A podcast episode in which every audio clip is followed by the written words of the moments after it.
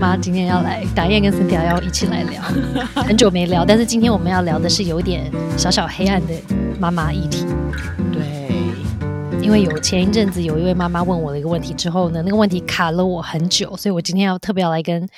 正向能量的达燕聊一下。这个妈妈问我说：“你觉得每一个妈妈都会爱自己的小孩吗？”然后她问我之后，我我还顿时间不知道该怎么回答她、欸，因为理论上我会觉得说，对啊，妈妈好像应该都会有没有充满母爱去爱自己的小孩，嗯好像是我们的嗯天性，对不对？嗯哼，可是呢，好像又有某一个层面又觉得好像也不一定哦。就是如果你的小孩有可能跟你像你的伴侣一样个性不合呢，那你一定会爱他吗？或者是说你的小孩常常都会伤害你，或者是嗯做一些你觉得不值得尊重他的事情的话，那你还会很爱他吗？所以我真的不知道该怎么回答他、欸，所以我无法想象哎、你刚刚跟我讲那个，就是你一提到问题的时候，我有一个冲动，就说当然啦、不爱吗？对，然后你就讲，嗯那如果他一直在激怒的我的话，我觉得应该也是一种，我会很生气啊，气个半死啊，但是应该还是会爱啊。理论上是这样，对不对？可是你记得以前我们有聊过有关于就是关系是要有情绪的存款，然后你有时候嗯可以提款嘛，但是你又在存，所以你的那个关系总是会有一个存款在那。可是有没有一些妈妈跟小孩的关系，他是小孩一直在提款，但是他们两个的互动就是很不正向、很不好，嗯就是每一个互动都是负面的时候。那那个情绪的那个银行不是就已经账户就超叫什么超就是超支，是不是？超支了，对啊，那超支了之后，那妈妈还会有办法爱那个小孩吗？或者小孩还有办法爱他的妈妈吗？有没有？这是一个互相的嗯关系。所以他问我之后，我就整个我我也不知道该怎么回答他。然后最近我跟达佑看了一本书之后，让我觉得更难回答。因为最近呢，我跟达燕看了一个新书，叫做《女儿是吸收妈妈情绪长大的》。这个作者呢，蒲幼兰，她是位女士，她是一位韩国的精神分析咨商专家。所以这本书里面，她就利用了很多她自己当妈妈的例子，还有她在她个案上面看到的一些妈妈跟女儿的一些特别的例子，来解释一下有关于妈妈跟她的小孩跟他们两个互动的关系，这样子有一些黑暗面。没错。于是看了之后，对不对？就让我想到另外那个妈妈那个问题之后，我就觉得说，对啊，那妈妈到底是都会有无条件的母爱吗？就是有不管我小孩怎么样，我都会很爱他，就算他一直伤害我，或者是他可能有时候我们看一些社会新闻，有一些人他可能做一些法律上，或者是可能甚至道德上一些不好的事情的时候，那妈妈嗯还会一样这样子无条件的爱他的小孩吗？其实我问号啊，我也不知道。所以今天我要跟谭燕来聊一下，就是妈妈跟母爱这件事。但其实我们看这本书的这个作者也有讲到、欸，他说没有一位母亲是缺乏母性的，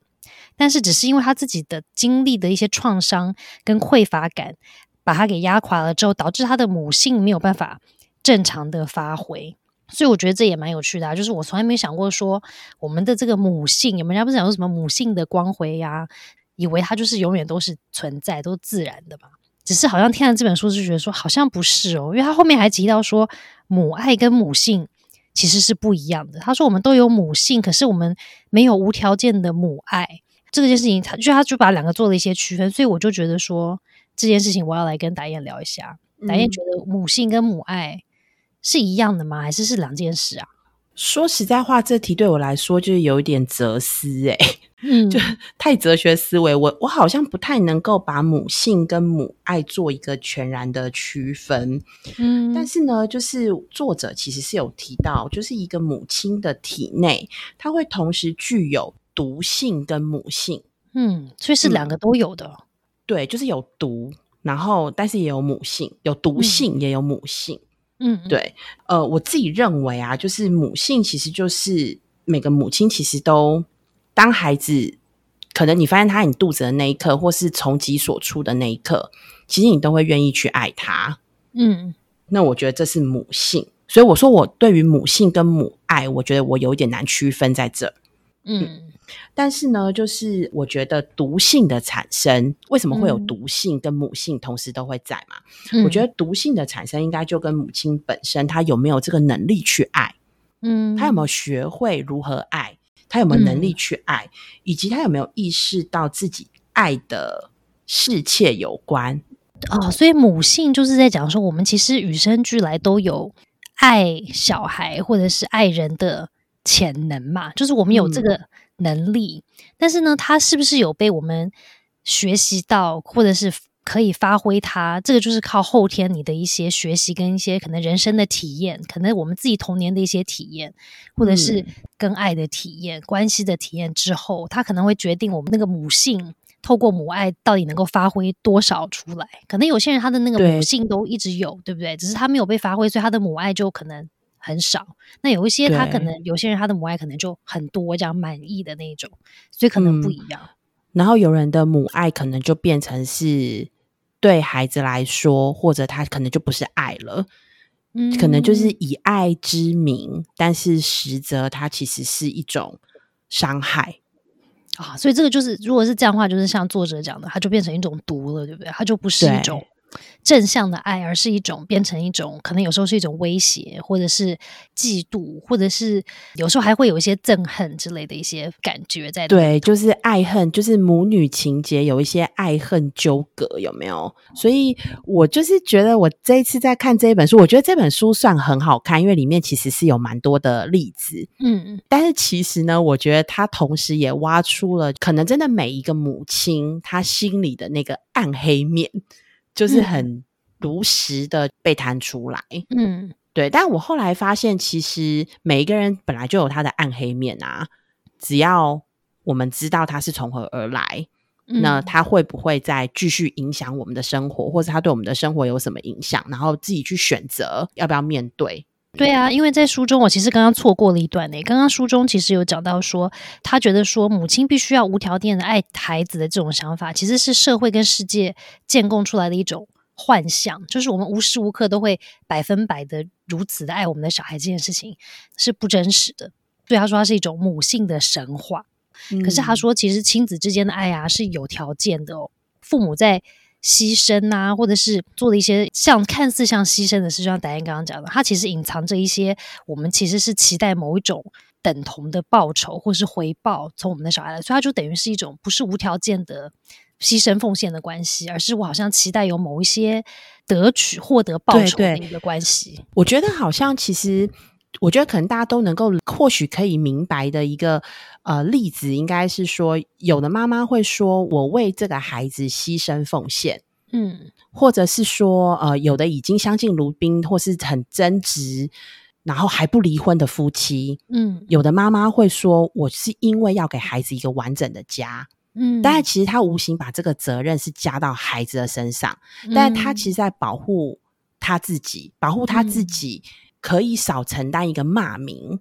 那个骂名是你没有为了这个家而牺牲，你没有为了你孩子给孩子一个完整的家而忍辱负重的在这个家里面继续当一个妈妈的角色。嗯，但是后面其实是忽略到了，就是孩子其实在这个家庭他到底是不是生活的开心的？对对，然后然后你看到这个责任都在孩子身上，因为我都是为了孩子。嗯嗯，然后那个小孩长大的时候就会觉得说，你这么的不开心，好像是因为我，但是其实他是一个被动的，他没有参与在那个爸爸妈妈决定要不要离婚、要不要分开啊、要不要持续在一起的那个讨论之中，对不对？所以对小孩来说，其实是一种隐形的一种压力，可能到大的时候会变成。嗯，所以作者有时候说，就是有的时候我们成人父母美其名都说我是在为了别人而牺牲奉献，但是其实最终的是在保护我们自己。嗯嗯，可是那也是真的，因为其实人都有自我保护的一个。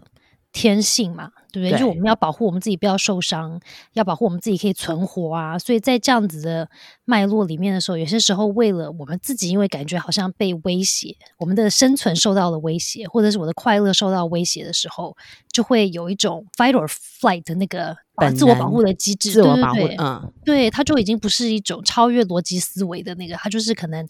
感觉好像你在非洲大草原上，突然有一个狮子来追你的那种，那你当然就是要逃，不然你就是要跟那个狮子要抗斗啊。可是，在可能很多时候，我们遇到关系，尤其是跟我们很亲密的关系，那像我们跟我们的小孩的关系，其实是一种很特别的、很亲密的关系，是跟世界上可能甚至我们自己的伴侣都不会有的一种特别的关系。所以，在这个关系里面，如果我们又感受到诱发某一个层面，我们小时候可能有的那种。我的生存或者是我的快乐被受到威胁的时候，就是我小时候的安全需求没有被满足的时候，对对对对对，就是有那种恐惧啊，没有安全感的时候，它可能就会显现到我们成人的时候，又会发在我们跟小孩或者是跟其他人的一些关系的互动当中。嗯，所以就黑暗了嘛。但我我觉得你刚刚就是讲的非常好啊，就是对啊，就是我们就是为了自己啊，保护自己啊。当我的安全需求其实都还没有被满足的时候，也很难苛求我可以很安全的再去爱另外一个人嘛。所以其实我觉得这本书的作者是让我们看到，其实我们每个人可能都有这一块，嗯，那我们要如何让这一块暗黑的部分就 let it go，或者是。你可能某种程度的，就是接纳他，就是我就是这样，对，那可能会对于我们的亲子关系会再更进一步，会比较好。因为他有提到说，其实像他是做专业的这样咨商师的一些工作嘛，对不对？他说他其实就是透过他的协助这些个案，去看到更多的是去理解他自己的这些很黑暗面啊，要看到这些面相之后，去理解说，哎，对，为什么我会是这样子，然后去。透过这个过程去反思跟疗愈他自己，就必须其实你必须要去看一些这些黑暗面，不能就觉得说哦，我不要当一个不好的妈妈，或者是我不能接纳我自己如此自私啊，然后或者是如此的冷血啊，对不对？我要看到这些，其实对这个都是我的一部分，但是要去理解说为什么？为什么我明明有母性，可是我其实呈现出来的是一些很多这些看似有点负面或者是一些黑暗的层面的自己。嗯，他觉得因为这样子的过程里面，我们才有办法去认识自己啊。然后呢，我们的小孩才不会因为这样子而付出代价。那他的代价就是指说，如果我们只因为不了解自己，然后我们因为对我们小孩的方法或是跟他的互动，用了一些报复心态或者是一些不好的一些关系互动，其实对那个小孩来说就会是一种伤害啊。然后我们等于是我们把我们自己没有做好的功课，就又转到我们的小孩身上。然后我们的小孩又要去生小孩了，对不对？他又转到他的小孩上，就源源源不绝的延续下去了。对，所以这件事就很重要了。因为你看，像他这个书里面讲到很多经典的句子，是那种我们好像听起来都蛮耳熟的啊。要么是我们在连续剧里面听过，要么是我们自己身边的长辈还真的跟我们讲过，就类似说啊，我当初这样也是不得已的啊，或者是。你怎么敢对我说这样子的话呢？我是你妈，或者是这里又不是你家，是我家，或者是我这么做都是为了保护你呀，对不对？我这么做，我奋斗到今天都是为了你呀。就是刚刚导演讲的，就是如果关系跟有没有跟丈夫、太太关系不好的人，就会说啊，我忍气吞声，我可能四十年前我就想跟他离婚，但我没离，就是为了要给你一个完整的家，然后就会是有很多这些哀怨跟那种。不平衡带在心里，但是我又要去跟我的小孩讲说，都是因为你，都是为了你，所以我才这样子的。那觉得那个小孩听了，应该心里真的压力还蛮大的。对，但是我觉得，就是讲这些话的背后，也是有一些原因的啦。嗯，对啊，反正这几句话，我觉得一定会上就是 top ten 的排行榜，这是毋庸置疑。对，对啊，其实我自己都讲过啊，我有一次半夜被我儿子，真的有一次半夜，我不知道我儿子干嘛要就是。硬要跑到诶凌晨三点呢，硬要跑到就是我跟我先生床上，嗯，然后呢用脚一直踢我，猛踢我。他们在讲的是母女情节嘛？我还不是女儿诶，我是儿子，然后猛踢我。他虽然我跟我老公中间就算了，但是他还猛踢我，然后就不让我睡，嗯，然后我整个就怒了，然后起来就对他讲了一句，就是你有没有搞错啊？这里是我的床，不是你的床，你应该回你的床才对，嗯。然后呢，我老公就跟我说：“我真搞不懂为什么会有你这种妈。”然后我跟我老公就吵架了，就这样。可是就是很写实啊。对，但你说我那时候为什么要讲这这个话呢？可能真的是有一些，应该是踩到我的某个点，然后或者什么，我可能真的为什么会讲出这个话呢？其实我现在也还还不知道。对，但是呢，我认为这样子的话，应该是有一些脉络的。嗯嗯，只是我觉得我们生活就是这样子过了啦。有时候不经意就讲出了一句可能很伤孩子的话，嗯，但是因为生活就这样过了，我们也没有好好时间去沉淀，嗯，对。那我觉得刚好就是透过我这一次在看这一本书，我觉得哎，有也有一些沉淀，然后也唤起了我跟你讲我刚刚这个小故事。嗯，对啊，很多时候我们都忘记一些这些片段，就真的就过去了，因为生活的片段太多了嘛。嗯，所以有些时候我们就真的让它就过去。只是这本书让我们会去反思一下，可能生活里面很多的一些这些片段，它其实不是偶然，它其实是有原因，它会发生的。对，而且我跟你讲，我觉得我那时候可能还真的有一点暗黑。我觉得我在讲这句话的时候，也是在讲给我老公听的。好，我要帮你选择啊，你到底是要你儿子还是要我？说不定真的是这样哦，有可能有某哦种程度。对就你可能会觉得说，自己的暗黑。对，可能真的就是有时候需要做一些这个，因为有时候你可能真的是觉得说，你的儿子这样对我，然后你都没有来保护我，你去顾着你儿子，那你把我放在哪里呢？有没有？就是有时候会有一种，有时候跟我们的伴侣也会跟我们的小孩的那个关系也会搅在一嗯起。我不知道你有没有问过你老公诶、但是我真的问过我老公说，我是没有问那么蠢的，就是说我掉到海里是会救谁啦？我知道他一定会说救儿子，因为儿子还不会游泳嘛，儿子还小，我会游泳，就是我觉得他一定会这样回答我。但是我问他说，你比较在意我还是儿子、欸？嗯，然后当他跟我说他比较在意我的时候，我整个心花怒放、欸，真的，你没有质疑吗？有些人你知道，我们我觉得有时候我们大家都很奇怪，就是我们问一个问题，对不对？他顺着我们的意回答的时候呢，我们可能乐一秒，然后就会说，我觉得不对，我觉得你是不是这样讲，只是为了要让我不要跟你吵架、啊，或者是让我开心一点？可是你是不是心里其实是想要选另外一个答案呢？然后如果那个人他很、哦又选了另外一个答案的时候，我们就说，你看你都不在乎我，你就是有没有只在乎你的小孩？那那那我呢？我都不重要了。欸所以他怎么回答都有问题吗？没有没有没有，这部分我还蛮相信的。嗯，我还回答那么多小你就真的剧场属实的相对信，对？我真的相信，我真的相信。但如果我嗯今天、因为我没有女儿嘛，嗯，所以我说我如果生女儿的话，我就不确定了，这很难讲，这我真的很难。讲。我真的虽然我有一男一女，可是我不太觉得我跟我女儿跟我儿子的关系有差距这么大，嗯，就感觉好像其实差不多。但就是因为两个小孩个性本来就不同，所以你跟他们的互动的那个关系本来就不嗯同，所以我觉得应该对我来说，好像不是因为女儿跟儿子。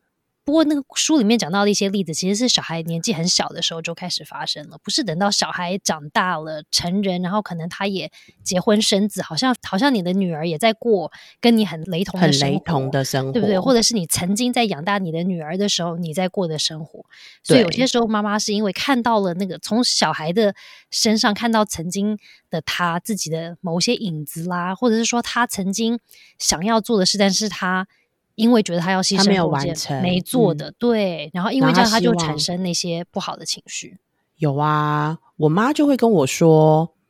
哦，她小时候叫我去学钢琴嘛，嗯原因就是因为她小时候很想学钢琴，但因嗯为他们家的经济可能没有办法，就是负担她学钢琴，嗯，所以呢，她就希望女儿去学钢琴。很多爸妈都是这样，就是觉得小孩现在家庭环境比较好了，有没有可以嗯允许了，那就要试着让小孩去完成他曾经很想要做的事，可是当时没有办法做的一些梦对想。对，嗯所以这期待就放在小孩身上嘛。嗯，对，但我觉得其实这本书真的很有趣，它就在陈述的其实是母女关系，但我更觉得呢，就是它是在谈论的是一个女性的角色。嗯嗯，所以在我觉得印象最深刻的、啊，它其实透过了就是许多的例子，然后例如说有一个例子就是。我可以透过这个例子看见，就是对于例如说孩子的生病啊，妈妈会产生嗯的这个罪恶感，或是担心自己是不是做不好，然后是一个不合格的妈妈。可是其嗯实你在这个例子里面，你发现这妈妈其实蛮合格的、啊，做的也蛮好的呀。嗯所以她担心的其实是这个不合格的不合格是别人眼中的标准，就是我嗯有没有满足这个社会对我的期待，或是我没有满足这个家庭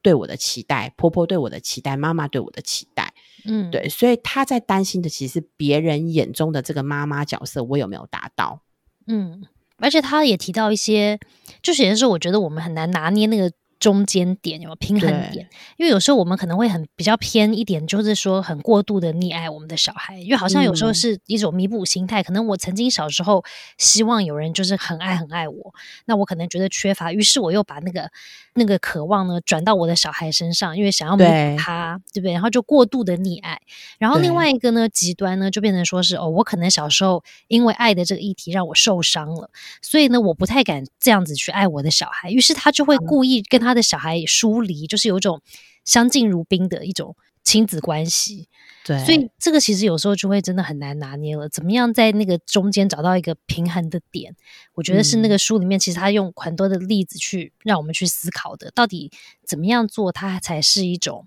比较平衡的状态呢？但是在中间里面，其实你要看到你自己的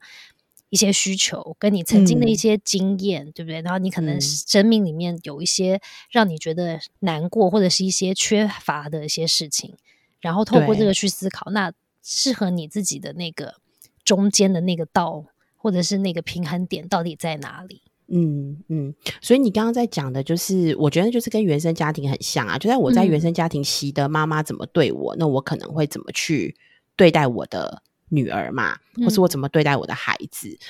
我觉得他这个这本书另外一个就是，他就有提到对女儿的期待。那女性通常其实就是比较是关系导向跟服务家人嘛。嗯，对，看起来好像都是嘛。尤其在我们的就是我觉得东方文化家庭里面，也特别是因为韩国家庭也是这样，女性其实男男性还是有比较大男人主义，就是在外面工作。那女性其实很多是。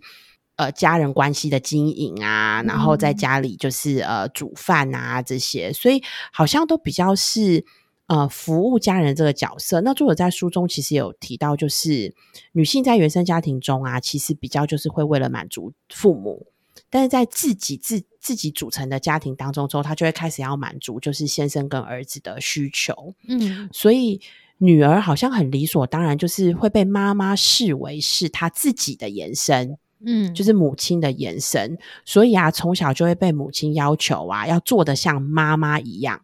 嗯，然后导致啊，就是小娃娃的这个女孩啊，她要被要求，就是她要照顾弟弟，嗯。嗯，即便这个女孩她的年纪也是需要被照顾的年纪，嗯，对我以前在做家人关系的时候啊，有一次其实真的就是一个姐弟的例子哦，嗯，然后呢，那一次其实是让。小孩来演绎妈妈在家里的样子，好可怕哦！我如果小孩演我，我应该吓死了。所有的成人超级震撼，嗯，那个小孩演出来啊，真的连那个口气都学得惟妙惟肖哦。嗯，妈妈演女儿，然后女儿演妈妈，然后那个女儿就说：“妈妈，你陪我玩。”哎，你不要吵啦。你没看到吗？我在弄弟弟，弟弟要喝奶哎，你不要一直烦，你自己到旁边去玩。嗯，对。然后所有的家人，然后呃，但因为他们演了好几个段落，所有的段落都跟弟弟有关系。然后妈妈都是要求这个姐姐要自己独立、自己玩，或者是协助照顾弟弟。嗯，哇，那个在场好多的成人都好震撼。其实后来连他的妈妈自己都说，他其实都没有意识到。她是这样的妈妈，对啊。而且我现在，我跟你讲，我有认识一个妈妈，她很勇敢。她说她在家装了那种监视器，有没有？一般家里装监视器是看她的，就是监视小孩或者什么的，对不对？她不是，她是监视她自己。她会把那个监视器回播放给她自己看。我觉得那个很勇敢的，因为我真的有些时候我都不敢看我自己到底是 到底是在怎么样当妈的。但是她很勇敢，她放给她自己看。她说有些时候你。不自己这样子看到你自己跟你小孩说话的方法，你真的不知道你的小孩是在什么样子的环境里长大的。因为我们讲出来的时候，跟那个小孩接收的可能是完全不一样的两状态。对啊，我觉得这蛮微妙的。我也是蛮佩服你的朋友的。对我自己真的不敢看呢。我觉得好恐，真的觉得这个对我们。应该是很有帮助的耶，因为我觉得常常我们不知道要改变，是因为我们没有意识到需要改变。嗯，但其实对方已经默默的、很无形的被我们伤害了，我们不知道。嗯嗯，对对。以前有一个那个电信公司的广告啊，它就是妈妈跟小孩通电话，嗯，然后呢，嗯，有的妈妈就比较急，语气就很冲。然后呢，他在通他在跟他通电话的时候，那个镜头是照着小孩子的脸部表情，然后你就可以发现，当妈妈很急很冲的时候，小孩子的脸部表情其实是很明显的。然后他在回播，然后他画面就在回到摄影棚，然后回播妈妈看到小孩子被妈妈凶的时候的那个表情，妈妈是不是马瞬间就哭了？对。对不对？嗯因为我觉得有些时候妈妈也是不想，妈妈自己也不想这样子对她的小孩，只是不知道在什么情境下的时候，他会出现一个他有点不太认识的自己，自己对不对？然后对出那个出那个自己出现了之后，因为很多片段嘛，那个片段就过去了，所以妈妈也没有意识到说，诶，那个他不认识的那个自己好像突然跑出来了一下。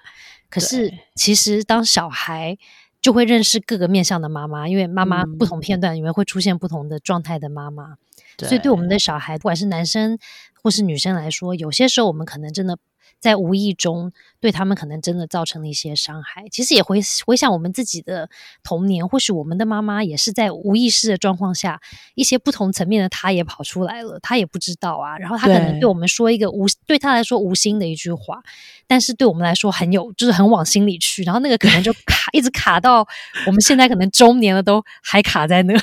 对，就不知道该怎么办，所以我们可能就用同样的方式，可能让小孩又卡了。但我觉得另外一个也也蛮好，因为为什么？就是说，我觉得母女有时候没有觉得好像母女的感情会很好，对不对？嗯我不知道大家 Cindy 有没有这样的，就是因为你是一个儿子一个女儿嘛，对啊，如果你真的有一些心里话想说的时候，你会找儿子说还是女儿说啊？我觉得要看是哪种议题耶，因为就像我讲，他们两个个性完全不同，所以有某一些议题呢，我就会去找儿子讲；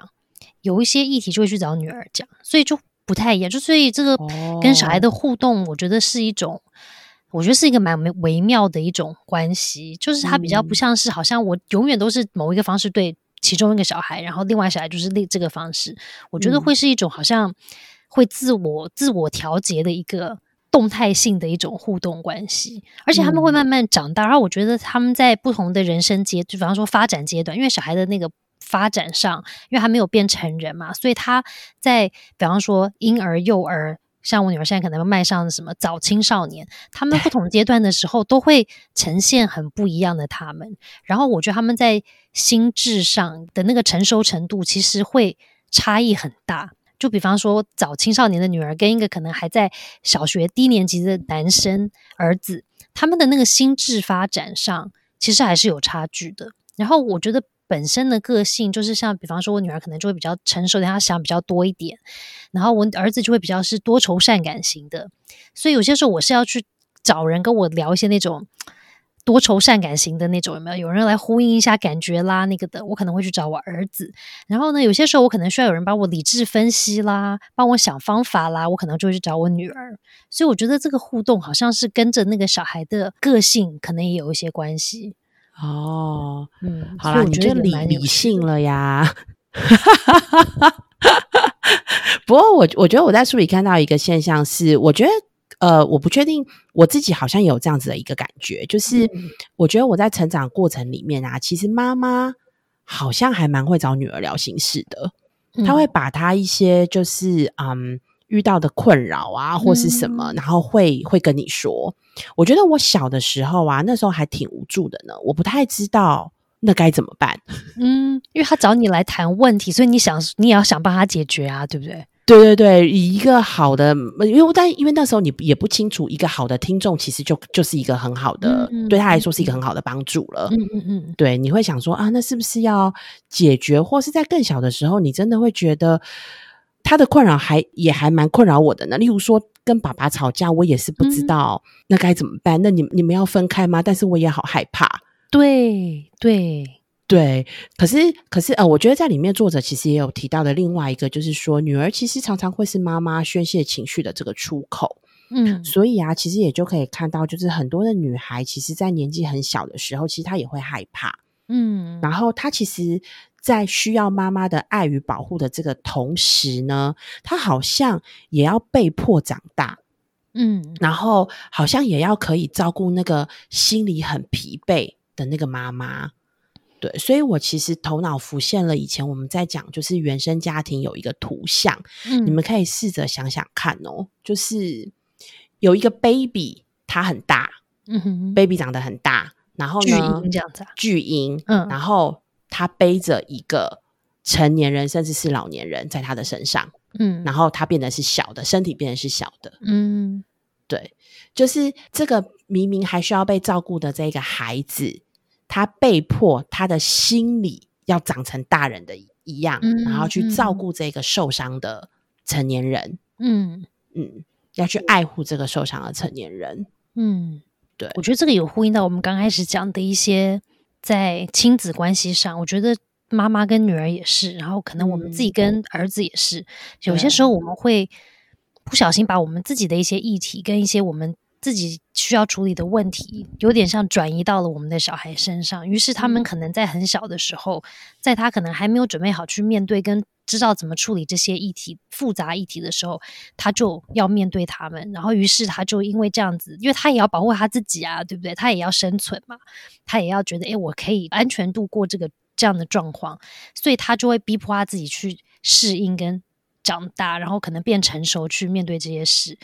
但是我觉得，可能在某些层面，我们每个人都有经历这样的一个过程。有些层面，我们会觉得说，哦，这样不错，这小孩可能就变得很成熟啦，可能就会知道怎么处理一些成人的议题啊。但是在某一些层面，我们可能当时因为不知道该怎么处理，所以导致了我们心里残留了一些那种恐慌感，或者是没有安全的那种感觉，或者是很有种无助感，就是我明明需要需要保护，可是我我没有人保护我，那我要保护我自己的那种，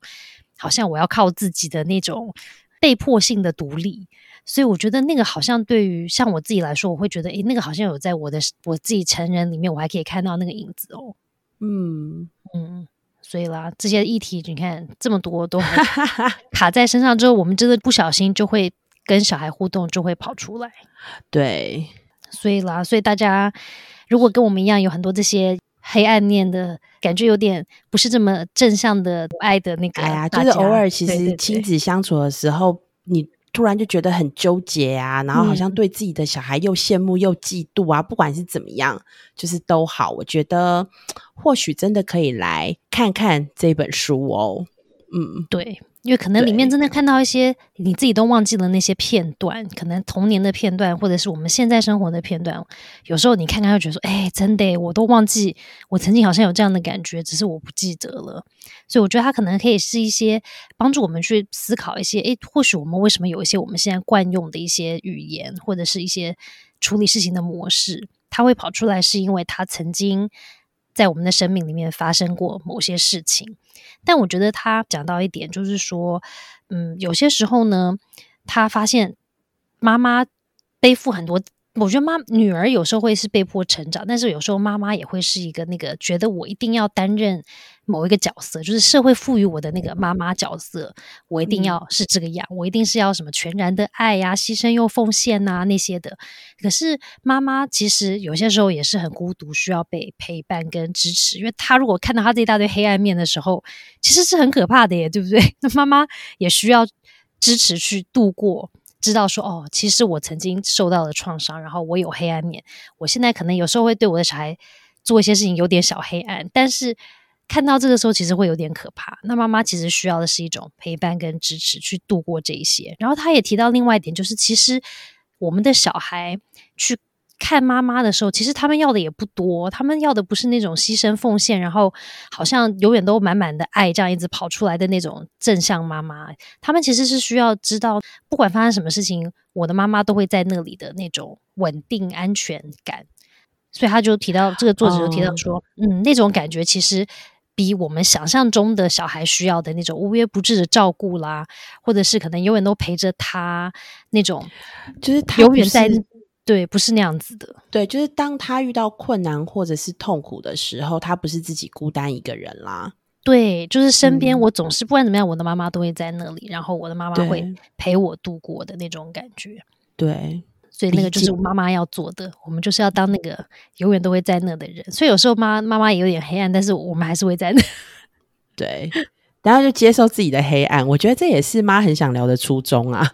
对，因为我们一天我跟达一天都把一些自己的黑暗面挖出来。对啊，就根本不需要觉得就是一定要做很完美的母亲啊。而且其实我真的也觉得没有什么完美的母亲诶、而且我觉得这是对我们的小孩来说一个好的示范，因为他以后也不会成为一个完美的妈妈或是爸爸，如果他们有一天要选择当父母的话，对不对？对或者他要当伴侣，他也不会是一个完美的伴侣。可是如果他发现说，哦，原来我的妈妈那个我小时，因为小时候我觉得在某一个年龄，我们会把我们的爸爸妈妈变成一种偶像，觉得说哇，他们好厉害哦，对不对？像超人，像 Wonder Woman 这样，哇，无所不能，知识好多，好聪明哦，做什么都好棒哦。然后所以他们长大了之后，那个那个想象就开始慢慢慢开始幻灭，然后觉得说怎么回事？我的妈怎么是这样的人？我的爸怎么是这样的人？可是我觉得在过程里面，他如果发现说，对我的妈妈真的也有黑暗面，那他怎么样去面对跟处理这些黑暗面？或许嗯你跟你的小孩可以。在他成熟点的时候，你们还可以做一些讨论啊，说对呀、有些时候我们真的会有一些我们不认识的自己，或者是我们不想要看到的自己，他会出现。那我们要怎么去面对这样子的自己？我觉得那是一个蛮重要的学习，因为人生不可能永远都是光明又开心又你知道都很好的嘛。嗯，不可能。对，所以我觉得真的，我们自己透过多多练习自己这个功课，其实我们也是帮助我们的小孩去学怎么样修这门功课，就是一个人生很大的功课。所以这本书，我跟导演真的觉得还不错，大家可以花时间看一下。它可能不能像追剧一样这样子，会让你就源源不绝一直看下去，因为看到某个程度，你会觉得哦，我的内心有点沉重，我需要休息一下。但是其实我觉得你慢慢看的时候，会有蛮多的领悟是值得去让我们自己去思考一下的。所以这次呢，我跟达燕呢，在我们妈很想要的节目里，我们也帮大家准备了两本这个书哦，然后要送给我们妈很想要的听众们。想要了解怎么样得到这个好看的书，请在我们的节目介绍里面看一下。那今天我们就聊到这里喽，妈很想聊，下次见，下次见，拜。拜拜。